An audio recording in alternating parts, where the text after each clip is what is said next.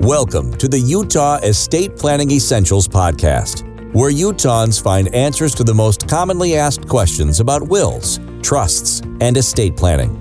If you're a Utah resident who would like to make sure that your affairs are in order and that your loved ones are taken care of before and after you pass away, then this podcast is for you.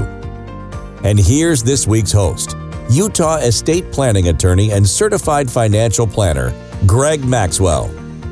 Hi, this is Greg Maxwell with the Amicus Law Firm. Uh, we're a Utah based estate planning law firm for families and individuals.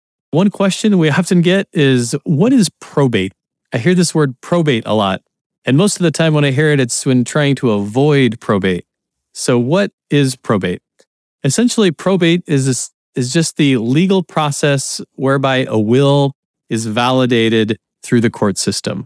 Or it's the process, the judicial process that outlines how somebody's belongings, somebody's stuff is distributed if they passed away without a will. And that's called, you know, the laws of intestacy, meaning you died intestate or you died without having a will.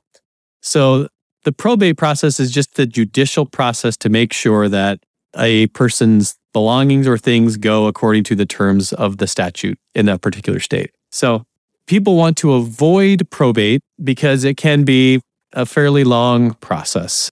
It doesn't always have to be long, and it's not always a long, drawn out, expensive thing, but it can be.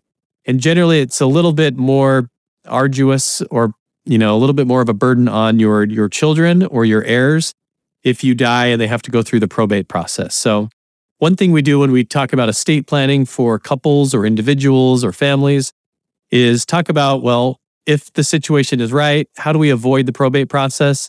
How do we create an estate plan that allows you to not have to worry about going through the probate process, which just makes it much simpler on your beneficiaries, on your heirs, on your children after you've passed away for them to sit down and distribute your assets according to the terms that you've laid out in your estate plan it also allows for much more harmonious relationships amongst your children and grandchildren and those that may be inheriting so that it's just not ambiguous as to what you wanted after you passed away. So that's why people want to avoid probate.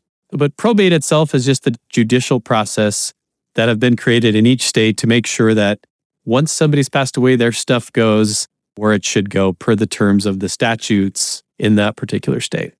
So give us a call. We'd love to help you prepare an estate plan to help you make sure that things are as simple as possible before and after you pass away. Thanks for listening to the Utah Estate Planning Essentials Podcast. If you have any questions about estate planning, please email us at contact at amicusfirm.com or visit amicusfirm.com to book a call. If you find this podcast helpful, don't forget to subscribe. And be sure to join us next week for more estate planning insights.